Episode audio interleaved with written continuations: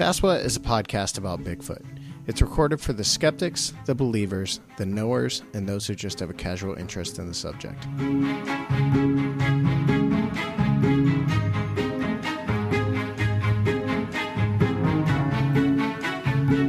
For more information, visit saswat.com.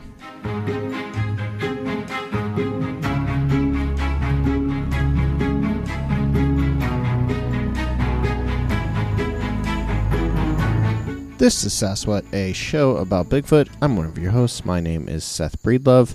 This week, Mark Matsky and I are joined by Dr. David Floyd, who's been on the show before. David Floyd earned his PhD from the University of Stirling. He's the author of Street Urchins, Degenerates and Sociopaths, Orphans of Late Victorian and Edwardian Fiction, and has delivered papers on Gothic and medieval literature in the US, England, and Scotland. More recently, his research has focused on 19th century imperial discourse and the construction of identities, the development of 19th century psychological theory, changing perspectives of the family, in Victorian culture and African history. This week we talk a lot about uh, swamp creatures and that kind of stuff. I'm just going to let the show play out. Uh, so thanks for listening. Oh, really? Yeah, June we'll be down there, and then we always go to uh, we always go over to Savannah for like Oh, yeah. one of the days. Yeah, it's it's it's what we had this discussion last time you were on. I think it's like the it's like the drunk. What it what there was we had a whole like D- Charleston on drugs. Yeah, is Yeah. Savannah. Yeah Yeah, they um they caught a uh, 2,500 pound yes. great white off of Hilton Head recently. I sent my family, my in laws, a text today with a link to that story, and I just said we're all going to die. so, um, all right, so so we wanted to have you back on, obviously, because we had a blast last time you were on. We recorded for like two hours and did two episodes, if I remember right. Is that is that right? Two episodes? It was just one. Was it? Um, but it was like but two hours. was- mammoth episode. it Yeah. was I can't. I cannot believe I put that out at that Um, length. Unbelievable. yeah. I was on officially once, and then I was on for a couple of minutes when we were in Ohio, Oh, that's right. and um, just that was just like a flyby kind of interview, and uh, and that's it. So, and that was about a year ago. It was in March last Yeah. year when I was on. I and didn't realize it had been that. You spoke at the um you spoke at the Ohio conference in 2015. 20 was it 2015? last year. Yeah. Oh my gosh. Yeah. Yeah. So weird. Okay, so it's when Minerva debuted and all that stuff. All right. Um the good old days. Uh so so Before basically you- before the for dark your time. millions. Yeah. before, before the empire. before the dark. Um, so so basically david uh, david's kind of area of expertise seems to be and you can correct me on this and, and you know i'm gonna probably want you to give us some sort of official bio but like your your area of expertise to me in my head is like you're the folklore guy. Like you're the guy that knows legends and folklore and how it relates to the subject of cryptids. And then you're also like the guy that loves swamp monsters uh, because when we had you on last time, that was kind of the focus of the conversation. So I think we're going to head in that direction once again, which seems to be like a big, a big aspect of this show in general. We've had like three or four episodes about swamp creatures, other than the episode you were on, and obviously like Fouke, the Fouke legends, and not legends. Someone's going to kill me for saying the word legends connected with The those. foul facts. Yeah, the Fouke facts. Uh, that's that's actually my new book coming out. Check that out. Small Town Monsters Publishing. Um, Fouke facts, Co-authored by- co-authored by That's my children's book. You stole it from me. You 101 Fouke facts. It's a pop-up book, actually. It's it's Oh, fantastic. that would be scary. It's, know, An arm comes out of the, through the terrifying. bathroom window. Yeah. Are Uh, we recording now? We have actually been recording the entire time. Surprise. this is all on on on the record. So yeah, like we started uh we've started just doing this. I just start recording pretty much as soon as someone gets on and that way uh the conversation just flows a lot more naturally than if I had to like do Right. the intro to the show and everything and all that nonsense. So um so talk to us cuz we haven't we haven't spoken, we haven't got to speak since the Ohio conference really about how things have been with you and work and all that. I have had an insane year. Um, so I was on my first sort of for, foray into the Bigfoot world. I guess was on when I was on Sasquatch last year in March, and um, that was kind of cool because I I received a couple of emails from people that otherwise I would never have heard out, heard from. Uh, one was another English professor um, who contacted me with these really top shelf theoretical approaches and all that was pretty cool. Um, there was another guy that um, sent me an email. He and his son had been on vacation, um, actually in the forest near where I live, about 10 miles down the road, where evidently they saw a track. He, he even took a photograph of it and sent it to me, so that was kind of cool. Um, and then in May, I spoke at the Ohio Bigfoot Conference. And of course, the coolest thing about that was I got to meet you guys face to face. Um, of course, unfortunately, we were pulled in three or four different directions the whole time we were there. So I'd I say just- next. Let me let me cut you off for a Yeah. second. So I gotta say, I gotta point out to our listeners, um, at the Ohio conference, there was uh, Bob Gimlin. Uh, Bob, Gi- obviously Bigfoot legend. You just heard David Floyd say the words. The highlight of that trip was meeting Mark Let me. Matsky and Seth Breedlove. I, would it be gauche to say that I saw Bob Gimlin shirtless, and Wow. and he could take any of us. Oh yeah, yeah. Yeah, the guy might be eighty but he is hardcore. oh yeah, he's got an eight Um, pack. yeah, he seriously does.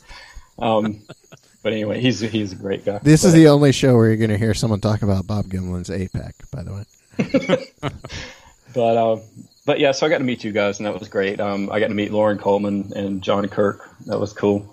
Um, and my roommate was Jim Sherman. And uh, for those of you that don't know Jim Sherman, he's um, he's in the BFRO, and he uh, he was one of the speakers too.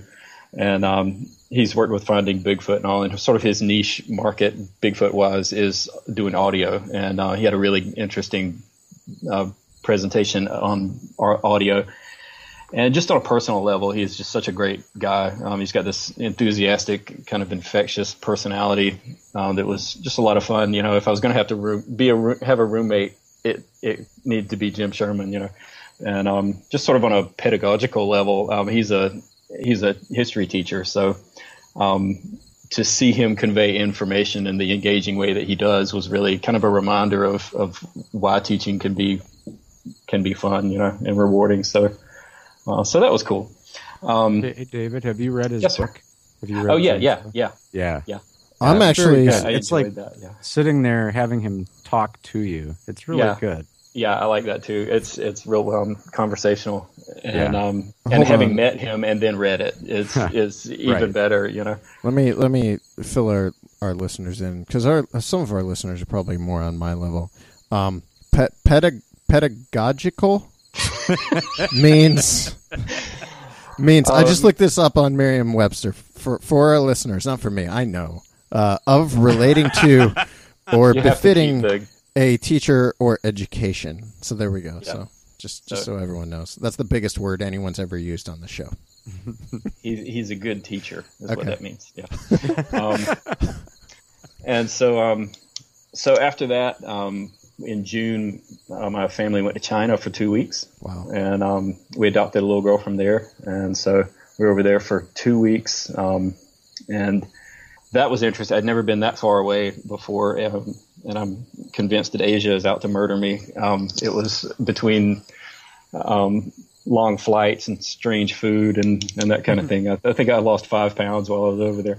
Um, but anyway, I was, I was glad to get back home from there. Um, Yeren attacks while you were there. no Yeren attacks, but we were No? uh, we were in the city the whole time. Uh, where it is hot as forty hells in June. Um, yeah, it's it was really hot there. Um, but anyway, um, jumped onto the plane. That that The was that was the story I was hoping for. Was that you were as we were landing, a Yeren actually jumped onto the wing of the plane. You're the only one who saw it. Yeah, it's on the wing of the plane. Um, but yeah, the people over there were great, um, really nice. Not a whole lot of sense of personal space, but um, but really nice people. Well, there is no But- personal space, right? Like There where is, were right. where were you? We were in Guangzhou, which is across the the water from Hong Kong. Okay, uh, if that tells you anything. Uh, Um, un- unless it was a location in Crouching Tiger, Hidden Dragon, or Geographically, it's the South Carolina of Ch- of Char- of China. okay, Um, but at any rate, uh, so that was we did that in June. Uh, came back and taught a class in summer two. Um, I had this really busy fall semester that prevented me from doing anything fun. Um, and then finally, this past semester has allowed me to do some research and, and play some in the way that I like to play. Um, so so here I am uh, with some some research that I've finally done. yeah. Let's let's get into this because David. I have to tell our listeners, David is the only guest we have who comes fully prepared for his shows. Like he's he's in advance planning out like what he wants to talk about. And I have to tell you, as the host of the show, that is absolutely wonderful for me. because it requires me to do less work. And um, he's actually doing research and stuff. But I did tell Mark, like before we started recording, I did fall down the rabbit hole today. I started researching like swamp stuff, and then wound up becoming obsessed with this dismal swamp. Yeah. Um, in Virginia, and then I think it runs into what North Carolina. North Carolina. Yeah, I'm actually going to speak about that. Yeah, this I. I did some cool because I've got some some research I did on that. I've got two things I want to talk about with that, and then um, and then of course I I thought it would be interesting to look at the Bridgewater Triangle because Bridgewater Triangle is obviously always connected with like more paranormal stuff, but there are Bigfoot sightings that happen within the Bridgewater Triangle, and I don't know if either of you guys have seen Aaron Cadieux's awesome Bridgewater Triangle documentary where he kind of documents everything, all the activity that's happened inside of the Bridgewater Triangle. But if uh, Mark, did you get around to seeing it yet?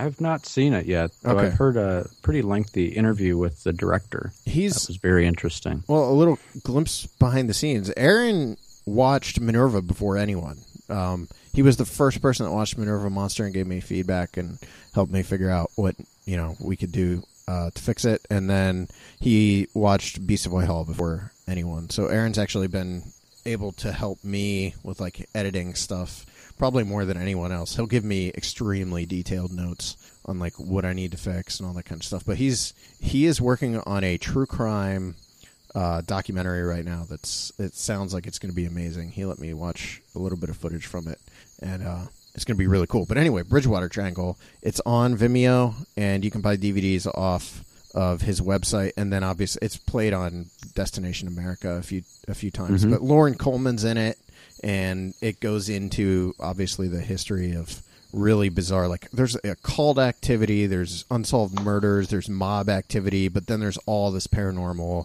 ghosts and ufos and bigfoots and tiny little hair covered creatures and all this stuff so it's really fascinating stuff but i wanted to look up a little bit about that and discovered very little but there is a book that just came out i did discover that there's some sort of book I don't that know came out much about that at all. you're gonna have to look into it david because i think I'll you would to check it out. yeah i think you would love it By the way, speaking of Whitehall, Yes. not to interrupt you, but Whitehall is beautifully done. I really, really enjoyed it. thank you I, yeah, it's I have a funny story about Whitehall, which I think I can share. Brandon might be upset that I'm sharing this actually because we lost, but we we entered our we got into our first film festival and we lost to another documentary titled Prison Terminal.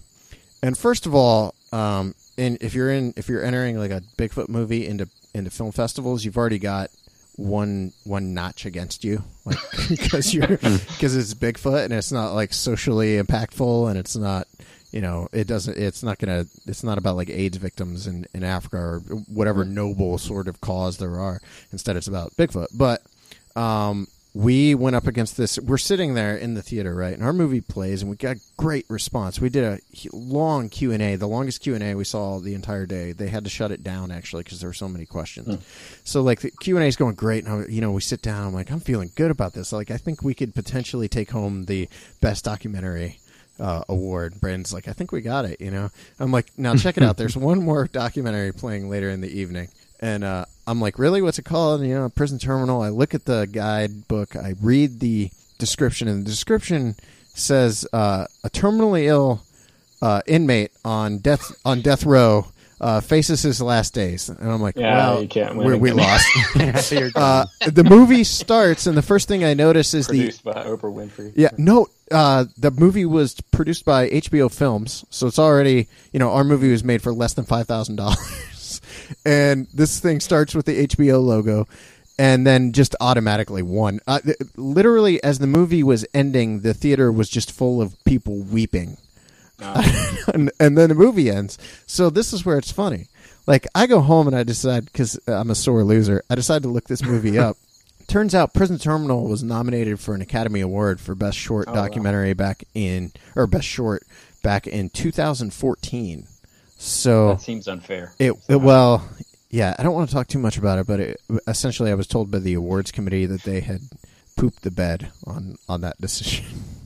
Not that it wasn't. It was an. Uh, I mean, it was an amazing movie to watch. The man uh, that's the focus of the film literally died on camera, though. So it's hard for me to even feel bad about. Yeah, it's hard for me to even feel bad about the fact that we lost. I mean, how are we going to beat Yeah. that unless we have a That's Bigfoot tough to- dying on yeah. camera? Yeah, All right, so uh, so let's get into this, David, because you have you have a format, you have you have what you want to talk about laid out. So let's let's dive into what you want to talk about. Okay. I'm So, turning the um, floor over to you, is what I'm saying. My, uh, I will, I'll try not to ramble, but um, my job is to talk. You know, I talk for a living, so that's hard to. But um, at any rate, uh, so the what I'm and the last time I was on here, I didn't even consciously, yeah, but um, so I just kind of wanted to go into um, the idea of of creatures in the swamp, not limited to to Bigfoot necessarily, and really, I, I sort of a, approaching some kind of taxonomy, if, you will, I guess. Um, you know, with at least four different types, um, which are is a wild man of the swamp, um, folkloric creatures of the swamp, um, human animal hybrids, and then Bigfoots. Um, and if it seems time wise, if I'm really going long, I can I can kind of edit it out a little. No, let me do that, please. You'll listen back and and it'll just be abbreviated to like ten minutes. just kidding. Uh, so, but in order to sort of preface um, what I want to talk about, I did want to just give some thoughts on the swamp and why it's sort of this compelling geographic space that interests me. Um, and I think you guys have both talked about it being an interesting thing to you too. Um, John Napier, who's one of my favorite writers about this subject, um, wrote that the, the essential element of the monster myth is remoteness, and the more remote and unapproachable they are, the better. Uh, and I think that sort of speaks to our sort of this human need for, for mystery that we have. And I would even go as far to say that, you know, as far as Bigfoot goes, if there wasn't one, we would need to invent one. Um, and and furthermore, just on the subject of the swamp, you know, it's this particularly compelling place, um, sort of on this geographical level.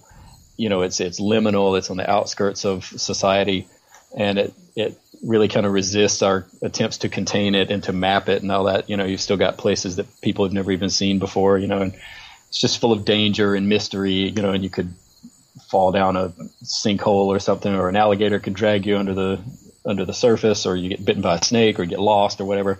And it's sort of the geographical equal to um, these. In I teach Gothic literature and, and some horror stuff and all, and the architecture in that is the similar you know, similar to that in that it's you know it's always this haunted mansion or this uh, ancient castle or this country manor, this architectural space that you go into and you might not come out. And it just has this, and the swamp is sort of the geographic equal to that, you know, that you, it has this sense of engulfment, you know, that you, you might feel compelled to go in and you, it's scary, but you, it's appealing at the same time, you know, so, uh, just on a geographical level, it's interesting, I think. Um, and then on a sort of psychological level, kind of speak to, speaks to us on this kind of primordial level, you know, this kind of appeal to this reptilian brain type of thing, you know, whether it's, you know, and, and our sort of our origins and, you know, whether it's some kind of primordial soup we crawled out of or the dust that we're created up from, uh, just kind of like the ocean, you know, we have an inclination to, to go to it, I think.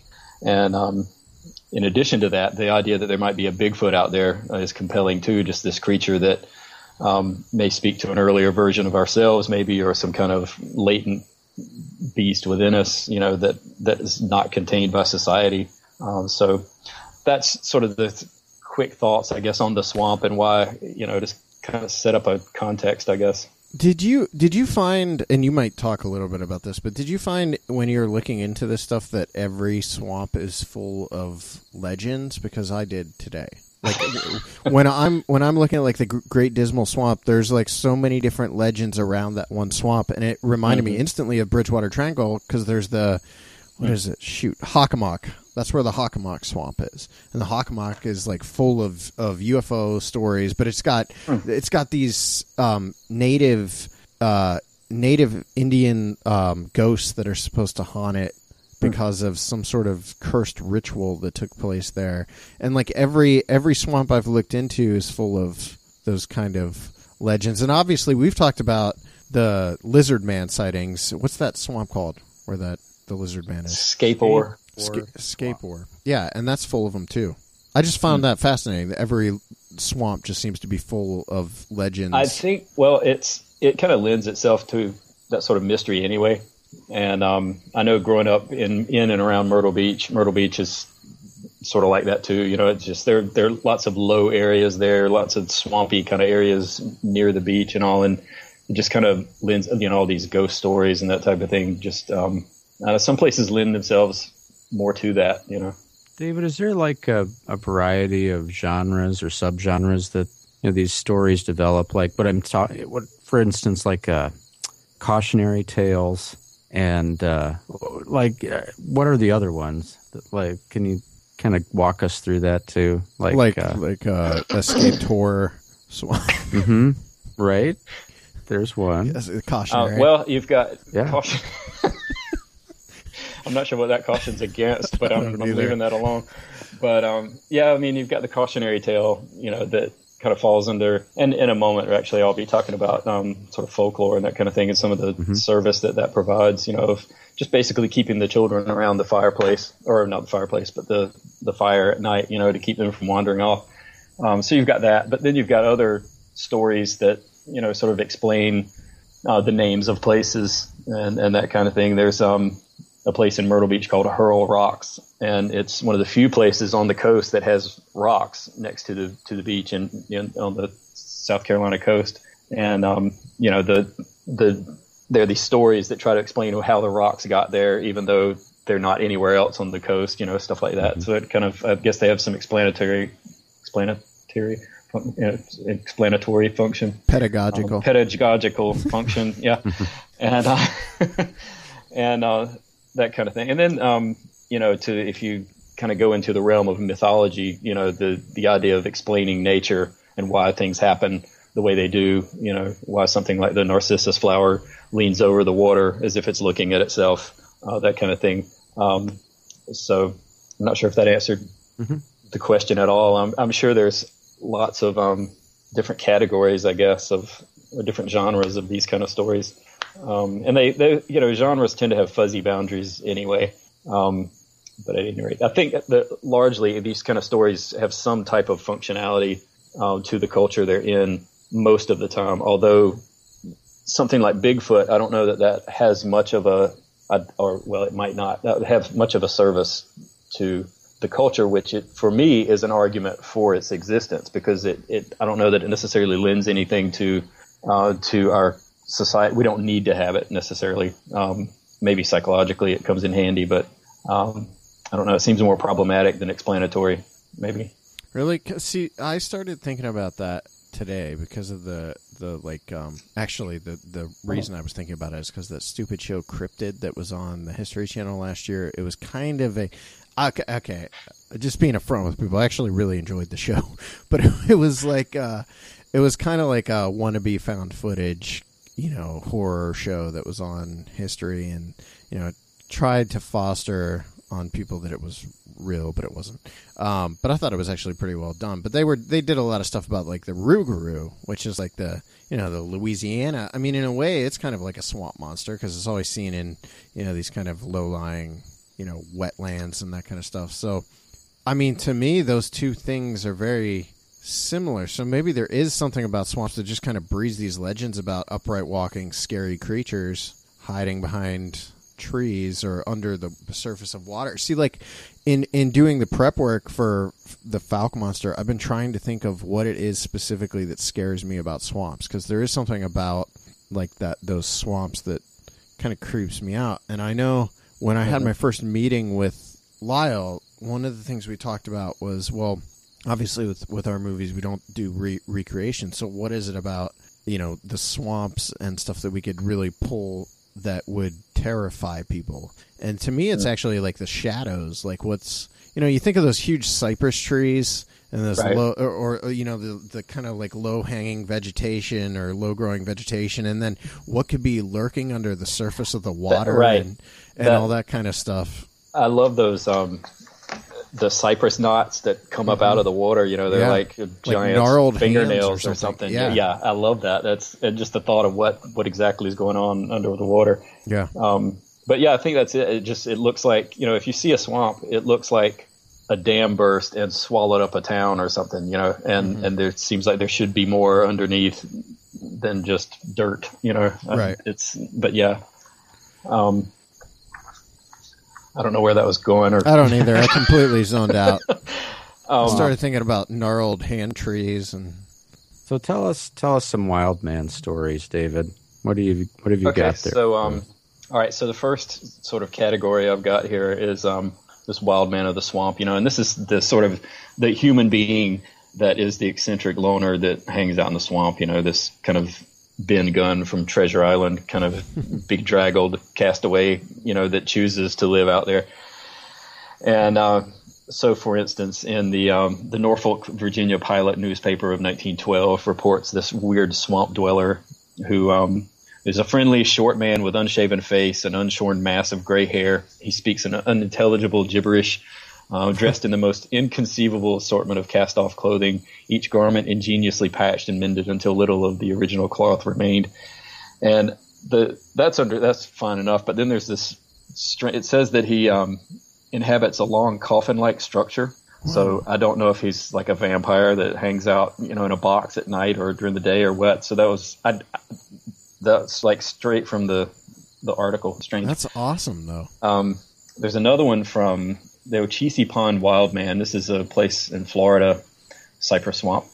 Um, in 1883, there were these reported sightings of um, this guy seeing this guy swimming from island to island, and he kind of keeps to himself, um, but he would scream at night. And that's one of the things that I noticed about a lot of these creatures and all is they, they tend to yell at night for whatever reason. Um, but it kind of reminded me of the banshee of um, Irish folklore that, that screams at night. I think if he's if it screams at you, it means somebody in your family has just died or something like that. Um, but at any rate, there's this um, report that in on August 18th of 1883, these Confederate soldiers supposedly capt- captured him. Um, I don't know why that's funny, but it is. But It uh, is. It is funny, but it's also really common in those wild man stories for them to catch the wild man. Yeah. Because we've got those. We've got. Remember, Matt and Mark. I've told you about the Maslin ones where they Mhm. supposedly caught Yeah. a, a wild man real close to where I live now. Right. uh, back in the late 1800s. but you'll read that all the time. And then he always Um, escapes too. I Yeah. mean, that's that's a yeah, thing. there's the no report of his fate. Um, yeah. yeah. um, he went on to live So- a normal life. Happily ever after. Well, and you know, in uh, talked about Treasure Island a minute ago. Ben Gunn is this castaway in that book, and he he actually becomes he gets some of the treasure at the end and becomes reformed. Uh, he spends all his money very quickly, but he becomes a reputable member of his church and all that. Uh, so it can happen. But um, anyhow, uh, so another form of this wild man of the swamp is Native American reports, and these are a little weirder um, in that they're not necessarily human. Um, but that a lot of these tribes refer to these guys or people as uh, or things as another tribe.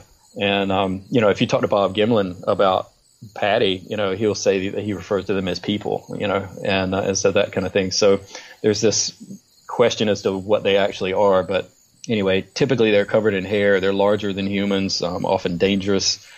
Uh, there's one called the Shawanaki or the Sha'awanaki, um, which is a Creek Seminole Indian term that means swamp thing.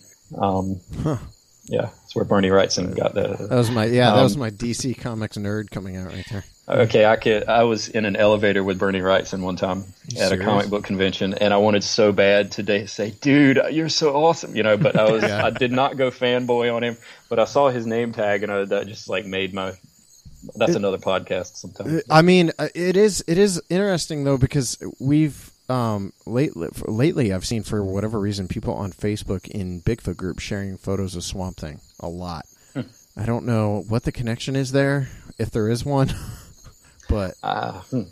um, but this uh, term, the Shawanaki, actually means something with snapping jaws or jaws or a mouth that snaps, but that's something it, that's something that's particularly endowed with uh, spiritual attributes of some kind. So hmm. little high strangeness going on there. And you know, you see these interviews with Native Americans talking about there's no doubt that these things exist, and they're always talking about these spiritual aspects that they have, or they can disappear, or they can hypnotize you, or make you freeze so they can disappear, or whatever.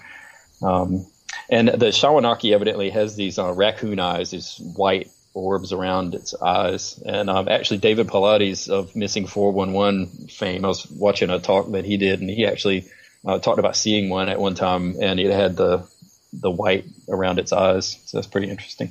Hmm. Um, but anyhow, there's um, other.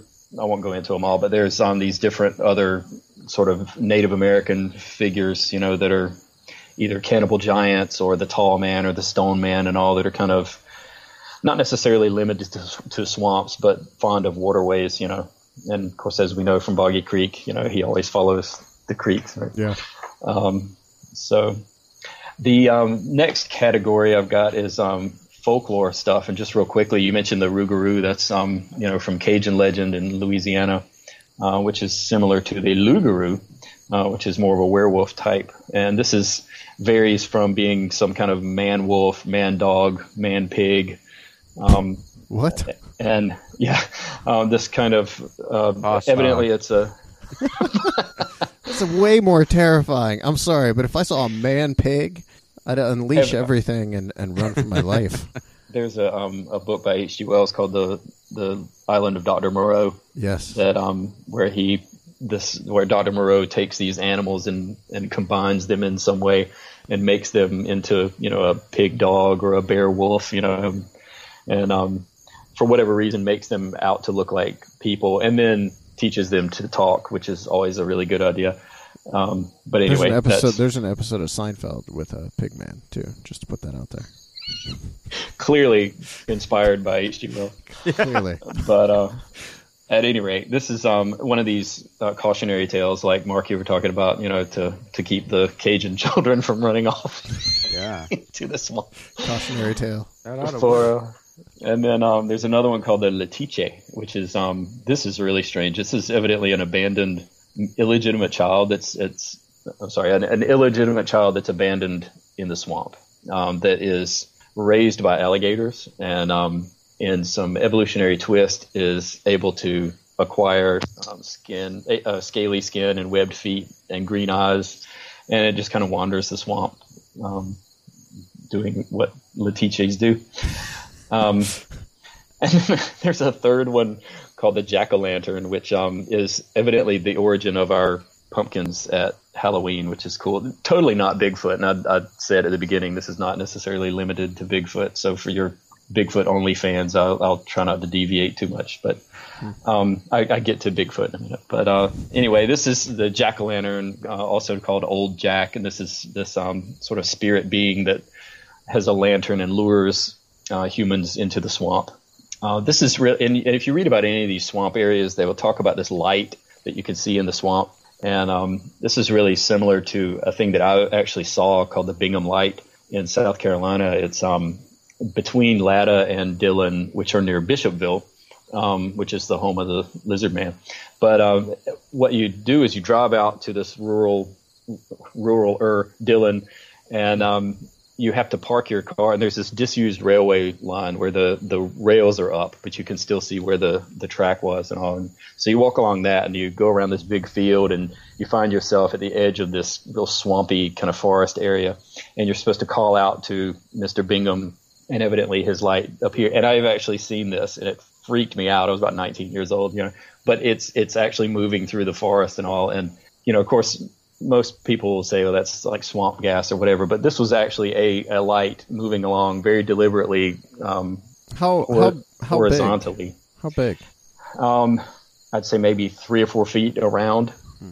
Um, So I mean, I've got my own story about a light ab- by a swamp in the woods because because my dad and I uh, a few years ago went down to the okay. So there's like this tiny village behind where my parents live that was like the a Quaker village that was established in in Ohio, and it's still there, and they kind of keep it the same. But they they um recently at some point in the last couple of years they drained this or not drained but they dammed this one section of the river i believe and created a lake basically that runs behind my parents house and if you go down there there's this place called the Zoar wetlands and the Zoar wetlands look out across this massive field that basically is a swamp i mean it's a field but it's full of water and you know it looks like a huge swamp and on the other side of that swamp is the Tuscarawas river and then on the other side of the river is the area that i've talked about on the show many times where those deer were found shoved up in trees, ripped in half, shoved up in trees, and all that stuff. right. So we're down at the Zoar wetlands looking across this massive field, swamp, whatever you want to call it, towards that area where the trees are, or the deer were. And, um, you know, my dad is doing something, and I look over, and, and real slowly, I just see what looked like a massive light actually rise out of the woods um, into the sky, hover for like two seconds, and then just go back down. And this is way, way across the field. I mean, but it was clearly something substantially large. You know, I, I don't know. Yeah. It could have been, honestly, it could have been a Chinese lantern. It could have been something like that. But from where we were, it just looked very large. But I've always thought that was really odd because we were down there kind of, you know, just looking for Bigfoot was what we were doing. Right. And instead, we get this very kind of unusual, like, l- yeah, light coming up out of the woods across the, the swamp. Well, I So- have um, I have reliable friends who also went to the same spot, and they um, they yelled at it when they saw it, and it actually started coming toward them. Oh, yeah. so they they took off and ran, you know. But Yeah. um, but yeah, So uh, you were 19 when this happened? yeah, yeah. Okay. Um, There's a lot of these light like light legends. What's the? I'm thinking of one in particular, but I it's I th- I want to say it's in, like in Illinois. The well, never mind. We're just gonna end up sitting here staring at each other trying to figure it out. I could tell from Mark. Mark knows. Mark knows, but he couldn't immediately place it, and I can tell. Well, there's Marfa lights in Texas. That's not That's it. like a classic one. Okay. Um, but yeah, you're right. I mean, I remember. I forget what book this is in, but there's even a sign at somewhere where it says here there's lights you can see if you stand at this spot at the right time of day. It's it's bizarre. Yeah. And it also seems like it's a contemporary issue in in uh, Bigfootology that uh, something that happens when you're out in the woods enough is that you will eventually see some type of light like that, you know. And uh, as soon as you call it orbs, then everybody laughs at it. But it just seems like that is more common than than we uh, care to talk about. Well, mine was a straight up UFO. I mean, I could see the little green men in the portholes. well, and kidding. Were they wearing that, suspenders? They were. Susp- that? And I know Mark, you're a Stan Gordon fan, and I, I am too. Yeah. That he has that. I guess a couple of um, cases where you know the Bigfoot is seen carrying the carrying the um, orb. So maybe maybe I saw Bigfoot, but his shining orb distracted me from That's his nightlight, actually. That's what, It gets dark out there, and Yeah. you know. Who's That's how he out sees. there? Who goes there? Come in and know me better, man. All right, sorry. I keep All right. distracting David from his from his mission. No, you're cool. I teach 19 to 20 year olds, so I'm used to that. Um, I'm definitely below that level. uh, okay, so moving on to category number three. Um, and again, I'm, I'm I am getting to Bigfoot eventually, but, but I'll make it quick as I can. But um, I did want to mention the uh, these. So these are hybrid creatures. These are sort of man beast type things. Um, one really famous case in North Carolina is the vampire beast of Bladenboro, and um, I had not known about this until my mother actually mentioned it to me, um, and she she knew about this uh, growing up. But evidently, in 1953 and 54, uh, there was this man-sized cat-like creature that was known to um, scream at night, um, and there were these cases of, of all these slaughtered dogs. Their jaws would be broken, their skulls would be crushed, and their blood would be drained from them. Uh, so p- fairly gruesome. Um, but what's neat, Bladenboro actually has a, a Beast Fest uh, that they hold annually, kind of like the Mothman Festival and the Lizard Man stuff. So I know that you guys appreciate a, a good small town celebrating its monster. That's so awesome. go Bladenboro. Um, So is the festival literally built around that kind of legend? Yeah, evidently it's it's it's called the Beast Fest. So it's I don't know if So it branches cool. into other stuff, you know, but So um, is it is the creature itself uh, essentially humanoid with cat features, or what? Hey. What's sort of the thing? like I'm trying to visualize what. This I know is. I, the drawings and all I've seen of it is more like a chupacabra or something like that. You know, this sort of giant, cat, like hairless cat, wow. something like that. You know, I Um, th- I actually That's- misinterpreted what you said as uh as as the the creature was like the size of a cat. So and I'm I'm like, sorry, well, that's yeah. not that's not scary at all to me. I mean, But if Tiny, it's like, hairless, house no, cat. it's terrifying. it's hairless. Yeah, no matter how hairless big it is. cat. Um, so, and then there's um, the Santer, which is um, reported in an 1890. Three different 1890 uh, newspapers talk about this swamp-dwelling, man-sized dog-like creature to counteract the cat-like creature of Bladenboro, I guess. Um, that has a long, long body with reddish hair and uh, a tail that can knock over a cow, uh, which comes in Oh. handy when you're preying on livestock. Uh, it also screams like a crying woman and this reappeared in 1897, again in 1934. So evidently something that kind of crops up from time to time. Um, and then you have this really strange, uh, the alligator man or the gator man. Uh, this is this thing that emerged in the 1700s, especially around Louisiana Bayou and Florida Everglades. And this is a uh, about a five foot long being with an alligator body and a human head. Foolishness, but uh, anyway. um, Nonsense. but there's a there's a um, yeah Marsh's Free Museum in Washington State actually has one that's um, taxidermied called Jake the Alligator Man that is clearly authentic, and so you can Yeah. you can Google that. That's no doubt. Uh, let's see. There's the um, the Loveland Frogman. Oh yeah. Are you guys familiar Oh, with that? yeah. Okay, so I won't go into that a whole lot, but evidently the two different officers um, saw that uh, next to a road one, one time. There's and a, a- farmer. There's a fantastic recounting of that, the Loveland Frogman, and Yeah. um, it's in a book called "It Came from Ohio." And I think I've talked to you about that book, Mark. Um, Yes. I, I don't know if you've read it, but yeah, okay, I have. Yeah, it's good. He, yeah, he does a really solid. He actually does a solid investigation into the to the sighting. Actually, like if I remember it, he tracked down one of the witnesses or tried to track down one of the witnesses and has kind of an update on what happened to one of the original witnesses, and it's nothing good. But um, it's a really interesting case. Uh, if I could, I I would have loved to have been able to cover that. But I just don't think there's enough people left to talk about it. and the one eyewitness has pretty much stopped talking about Yeah. it, hasn't he? Yeah. Yeah. Well, and then the other, uh, if I remember right, he thought he'd seen UFOs, and he it was like claiming to speak to spirits and all kind of stuff. Start Mm. start kind of went south, and the guy was living in a. Sorry, man, you lost me. He was he you had me at Frogman, but now yeah yeah. Once you start saying spirits and UFOs, but no, the guy was like living in a in a hotel somewhere, and yeah, it just nothing good happened.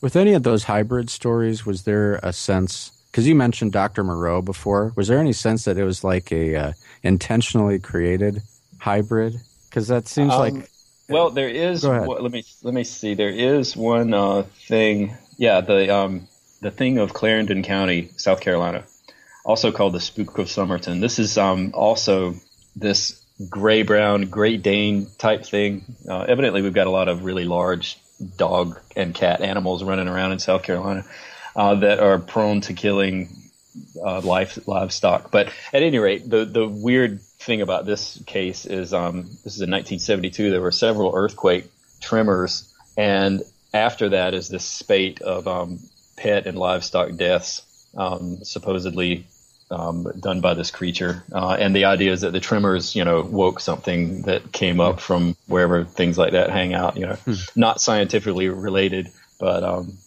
but yeah, kind of interesting. Um, but who knows? There might be a Dr. Moreau in a island on um, in South Carolina somewhere. Uh, let's see. So we've talked about the lizard man. I won't go into that a whole lot because you guys have already talked about that though. But there there was a um, I did see a more recent case in 2008. Really? Um, the lizard man from the Item newspaper, and um, of course the bishop. I mean the uh, the lizard man is a little special to me because I grew up maybe 20 minutes from from all this, and in Marion, South Carolina.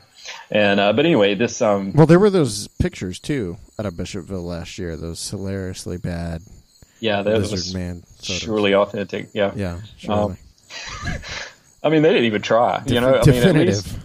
you know, yeah. Yeah. Uh, but anyway, this this uh, this uh, article says "Return of the Lizard Man?" question mark, and there were these folks uh, reported coming out and seeing their car with all these bite marks on them, and there was like blood all over the the side of the car. And of the 20 cats that they had outside, uh, half of them were missing.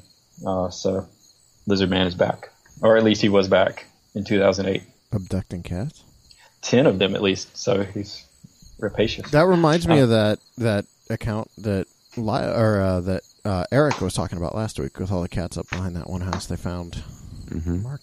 Yeah, that was a that was he had some interesting stuff. I like that episode. Yeah, it's creepy. Yeah, the deer and all with the leg torn off. That was that was great. Yeah. I mean, interesting. Yeah, it's fantastic. Um, all right, so moving on to to Bigfoot, uh, the Bigfoot types that linger around the swamp. Uh, of course, we've got the the skunk ape is probably the, one of the most famous, more famous ones. Um, some other names I found: uh, uh, the Carolina woolly booger, the boojum, the Barden booger, um, and then there's of course the skunk ape. Um, and of course, this is known to wander the upland swamps. Um, I did not realize they were uh, shorter than the northeastern Bigfoot. So these tend to be smaller, about five feet or so, uh, 160, 180 pounds, often reddish, reddish orange. And when I was on the show last year, you know, a lot of these cases from South Carolina had to do with sort of, sort of swampy areas and on. Just about every one of them uh, talked about the the color being this kind of orangey orangutan kind of color. So just a consistency there is kind of interesting. Did you Uh, did you while you were doing all this research? Did you look into like Everglades? The Mm-hmm. Everglades. I'm just curious, like how many sightings there are out of that area. I know there's like groups that base themselves out of the Everglades. I'm just curious if it's Well, there's some. I did find out that Florida is because there are so many sightings in Florida that evidently it's the second most sightings of any state. yeah. Uh, from from what I read, uh, which I thought was kind of interesting because I, I don't associate that.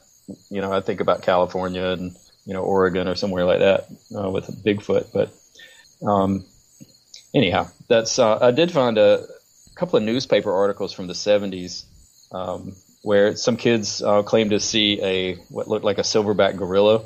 Uh, one guy claimed to hit one with his car. Um, a hunting dog. This was an interesting. A hunting dog was found whimpering um, with bite marks on its throat, and it was as if a person had bitten it, not as though you know, like a Like fang. giant cat or Yeah. something. Not like fangs, but like you know these blunt, you know, teeth. Interesting. Um, and then somebody claimed to see one limping along the road, which I guess was the one that had been hit previously, uh, which is funny for some reason. Um, Poor guy. but uh, yeah, so evidently there's there's been enough sightings in Florida to the point where Florida is the second highest state for Bigfoot sightings, and to the point where Florida some Florida state representatives have endeavored to make it illegal to quote take, possess, harm, or molest anthropoid or humanoid animals. So um, that's kind of interesting, I think. Um, and then we have the beast of beast of Boggy Creek, of course, um, which I'm sure you will do a show on at some point in the future yeah. Um, with your movie and also I won't get into that, but that's certainly a, a famous one. Um, the uh, here's possibly my favorite uh, title: the two-egg j- stump jumper, um, also known as the North Parramore Hobbit. Have you heard of this? No. Um, So, What, two-egg is what was the name again? I, I thought two- I heard it. the Two two-egg stump jumper. Two-egg is a, a little town in um, Okay. either North or South Carolina, and Okay. actually where Faye Dunaway is from. Um, Hmm. But anyway, there are these two, these sort of twin towns of Two Egg and Parramore, and um, there's this sort of mini Bigfoot creature that um, uh, there's evidently this third town called Old Parramore, which is like a ghost town.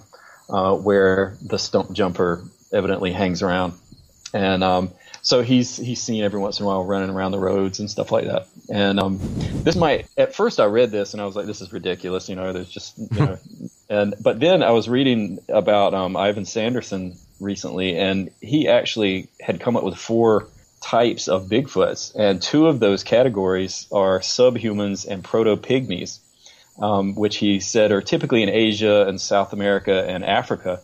And one example is uh, what's called the Sedapa of uh, Borneo and Sumatra, but is more commonly known as the orang pendek, which we've all heard of. So, mm-hmm. um, basically, this small man-like, five foot tall Littlefoot, I guess, um, hmm. as opposed to Bigfoot. Um, so I thought that was kind of interesting. Um, then we have uh, the Dismal Swamp Freak, which is probably the best name ever. Um, yeah. And the Dismal, Dismal, Swamp is just great anyway, but then the Dismal Swamp mm-hmm. Freak. Um, and this, the Dis- Seth, you were talking about the Dismal Swamp and how there's just so much about it. There's this is this place known as um, uh, for having like ghost ships and demon fish and yeah. Uh, sea monsters and all this, and the the Native Americans avoided it after sunset, and it's just this really you know creepy area. And um, this guy named Waverly Traylor uh, wrote a book called the, the Great Dismal Swamp in Myth and Legend. Uh, he called it a hopeless wilderness and an incurable ulcer on the earth. Yes, um, just really forbidding sound. But uh, at any rate, there's this um, this book by a guy named Daniel W. Barefoot uh, called Seaside Specters, and he's got a chapter in there called the Dismal Swamp Freak, and it talks about this guy named um, Harvey Pruitt who was uh, on a hunting and trapping expedition, and he claims to have this encounter with Bigfoot. And he says um, it, it, chased Pruitt through the forest. Um, Pruitt then uh, assembled a group of uh, tenacious hunters to go find the most frightening varmint I'd ever seen. Um, Pruitt tracked the creature, captured it, and brought it out of the wilderness alive. Uh, put it in a cage, but unfortunately, it refused to eat, and it ended up dying of starvation. Um, so that's where the story ended. So I actually contacted Daniel Barefoot, um, who is a lawyer in Wilmington, lawyer and magician in Whoa. Wilmington, and, uh, and um, so I had asked him, you know, did what year did this happen? You know, what's your source? Because if you Google this at all, it it goes back to to Barefoot's book, and that's I can't find anything that predates it. You know, what period it's in or whatever. You know. Um, and he just said his notes had been packed up for like 15 years, and you know, just good luck with your research, kind of thing. So, um, so we have to kind of live with the mystery, you know. But um, that's um the Dismal Swamp Freak. So. so. yeah, I did I did reading on the Dismal Swamp, and what what got me about it was like you you talked about the descriptions for it, um, and it uh, instantly reminded me of the River Styx, which is right near where I live in Wadsworth. It's it was formerly this massive swamp, and you know it's supposed to be like this impenetrable swamp, and it just that reminded me of it. But what fascinated me about the Dismal Swamp is that um, there aren't that many Bigfoot reports out of it. Like for this massive expanse of land that that seems to be perfect habitat, it reminds me of like you know sulfur river bottoms, that kind of like foul kind of thing. There there aren't there not that I could find anyway. The only one I've got, in fact, is this sighting report from 1982. A 17 year old boy saw uh, an upright creature um, while he was hunting deer. He was in a stand. Uh, and it's kind of a cool account. You know, he, he gives some interesting descriptions of the of the physical, you know, description, and then he's got you know very bad odor, 500, 600 pounds, typical Bigfoot thing. But I was reading um, so there used to be this guy out of Kentucky, and I cannot remember his name now, but he did a lot of research on the Panther Rock area. You might know who I'm talking about, Mark. Mm. He just passed away recently. I cannot. Philip Spencer. Um, his name's Philip Spencer. He did some research into the Dismal Swamp, and what what I'm saying is kind of gleaned from reading his stuff as well. He had done a lot of speaking with people that that were around that area, and while there were a lot of like I guess you call them folk tales or word of mouth stories. He couldn't actually track down anyone who'd had a sighting in the Dismal Swamp, and even this one sighting I found on a website wasn't from within the swamp itself. So, mm. and keep in mind, I steer clear of like going into the BFRO uh, database when we're doing the shows, just because I don't want to recount their, you know, their sightings, their sighting database. I'm just this is going yeah. off of something else entirely. But it was the only really solid like sighting I could find where it was more than just I might have seen something in the shadows. You might have found more than I did. they're in. Um, I mentioned Waverly Trainer Traylor a minute ago. His um, his book, The Great Dismal Swamp in Myth and Legend. It's uh, it's fairly recent, I think, within the last five or six years or whatever. But I think there's three different Bigfoot sightings mentioned in there. Um, two are like hunters that that saw something walk by or, or whatever. There's another one I want to say um, would this thing would come up at night and like steal this farmer's pig. This guy had like a pig sty. Is that what you call it? Yeah. Um, next to the swamp, you know, and and so um, evidently it would come and like take his pigs at night and that kind of thing. But Pig style but yeah, that's or the golden corral. It's it's one, it's however you want to. uh, so I'm in a mood. But yeah. it's a it's a weird mood I'm in, and I'm gonna end up hearing about that one later from a listener. I can tell. Pulling their Um, sponsorship. Um, and then finally, um, we have the um, Honey Island Swamp Monster, and I know that you wanted to talk about that at, uh, before. Um, so I don't want to get ahead of your plans or whatever, but just a couple of things about that that are kind of neat. The uh, also called the Louisiana Wookie, uh, which I like. Um, and so this is from the Louisiana Bayou area. Um, let's see. So seven feet tall, grayish hair, amber eyes, uh, known for its smell, that kind of thing. Um, notable for the fact that the the feet are smaller and uh, has this three toes and then this fourth kind of digit off to the side. You know, this opposable toe, I guess, um, for picking up Bananas. things, sticks. and uh, possibly webbed feet. Uh, so there's maybe similarities to the lizard man and and all. Um, but anyway, there's evidently in in 1973 there's this swamp guide that uh, reported seeing a Bigfoot in the water and seeing it uh, swim to land. And it was uh, uh, there are a couple of accounts where one he hit it with his boat and stopped to see. He thought he hit a swimmer or something, and uh, this thing walked to the land and and walked out of the water. Um, and then there's a guy named Ted Williams who claims to have seen him twice. And uh, the first time he saw him just standing and walking, and the second time he saw two of them swimming across the Pearl River. And he says he could have shot it, but he didn't uh, because it looked too human. And uh, evidently, the, the face of this thing is, is very human. Um, but the most famous case, of course, is um, in 1974. You've got Harlan Ford and Ray Mills, and they found these uh, four-toed prints near the dead hog. I know you guys were talking about this maybe last week uh, or kind of recently, but that they made these uh, plaster cast of it. Um, and what's interesting is Ford claimed to have seen it as far back as 1963, but he didn't tell anybody about it. And uh, evidently, the word got out, and he was actually on an episode of In Search of, um, which is available on YouTube Yeah. because I found it. and uh, so Ford's uh, granddaughter, uh, Dana Holyfield, is kind of preserved her grandfather's legacy. Uh, she's she made a documentary called "The Legend of the Honey Island Swamp Monster." I have not seen this. I just found out about it, and It's, I, I haven't seen it. actually, I believe that might be on YouTube as well. Yeah. Um, and so she's she's talked about finding tracks herself of different sizes, um, and mentions the creatures scream at night. Uh, that people have heard it screaming at night and all. But probably the most interesting thing about this whole Ford and his his granddaughter thing is after he had passed away, uh, and you guys might know about this, but after he passed away, um, they found this eight millimeter film that he had taken, and um, his his uh, widow and Miss Holyfield um, watched it to see what was on it, and ended up having footage of this creature walking through the, the woods and all. Um, so I thought that was kind of cool. Yeah, So- and then they found they did find there. There's the famous track castings. We talked about this on uh, an episode. I can't remember when. but Right. They, they found those uh, the the fake feet that made the the casts. And I want to say it was the guy that does what's the guy's name? Mark that does all the photo de, uh, video analysis stuff. Um, Oh, Thinker Thunker? no, no, Okay. it's uh it's uh he's the guy that found all the the hit hiding Bigfoot at, at Bluff Creek. Um, Oh, MKM? MK MK found the fake the fake feet for Ah. the Honey Island Swamp Monster. That's a bummer. Yeah. Well, it doesn't shoot down the whole story, but it does shoot down the original three-toed tracks. Right. Has that 8 millimeter footage ever been screened anywhere else? Or I, I think it it's on that- her. It's it's you can find it on YouTube, and then it's Oh. on in search of, and I believe it's in her documentary as well. Okay. Yeah.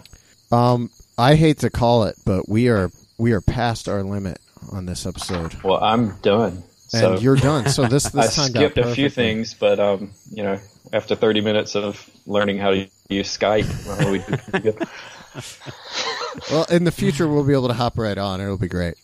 Um, Sorry about that. No, no, you're good. We were we were talking anyway, and then so so um, David, where can people find your stuff? Anywhere? Are you online, social media? I don't. I don't have any stuff. We need to we Um, need to set you up with like a Facebook page or something.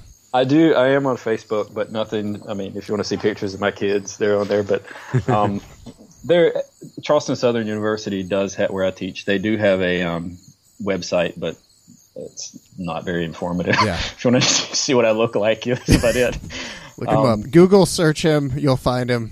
if you um now I'll, I will do shameless promotion if you are interested in um orphans of the Victorian period and who isn't um then I do have a book called um, Street Urchins, Sociopaths, and Degenerates, um, Orphans of the Late Victorian and Edwardian Period or Literature, um, published by the University of Wales Press. Nothing to do with Bigfoot, but there is some gothic monstrousness in there. Awesome Um, name but too. Titles anyway. titles fantastic. Um, so David, aren't you? Do you have a Bigfoot related speaking engagement coming up? Oh yeah, I do. Well, it's uh, in April. I'm going to be talking at the Spring Symposium, which is uh an annual conference that Charleston Southern puts on. I'm going to be talking about the Green Man there. Um, and then in June, I'm going to be teaching or speaking at the International Psychohistorical Association in New York, um, talking about psychological implications of British imperialism. Um, not necessarily Bigfoot related, but uh, but then in August, yeah, I'll be uh, speaking at Virginia Bigfoot Conference in Hungry Mother State Park in Marion, Virginia, and that's how Billy Willard is putting that on, um, and that's August uh, 26th, 27th. That is one hungry mother. Um, And um, then I will be speaking in November. I'm a keynote speaker in Portsmouth University in England, uh, where basically I'm doing an hour long uh, presentation on my book uh, about orphans. And um, then we had a couple of book projects in the works, um, and then more to come about that, I guess, in the future. cool. Some Bigfoot book related things. Awesome. All right. Well, thanks for joining us. Thank you so much. I enjoyed it. Great to be with you guys. Good to see you again. Yep. Same here, man.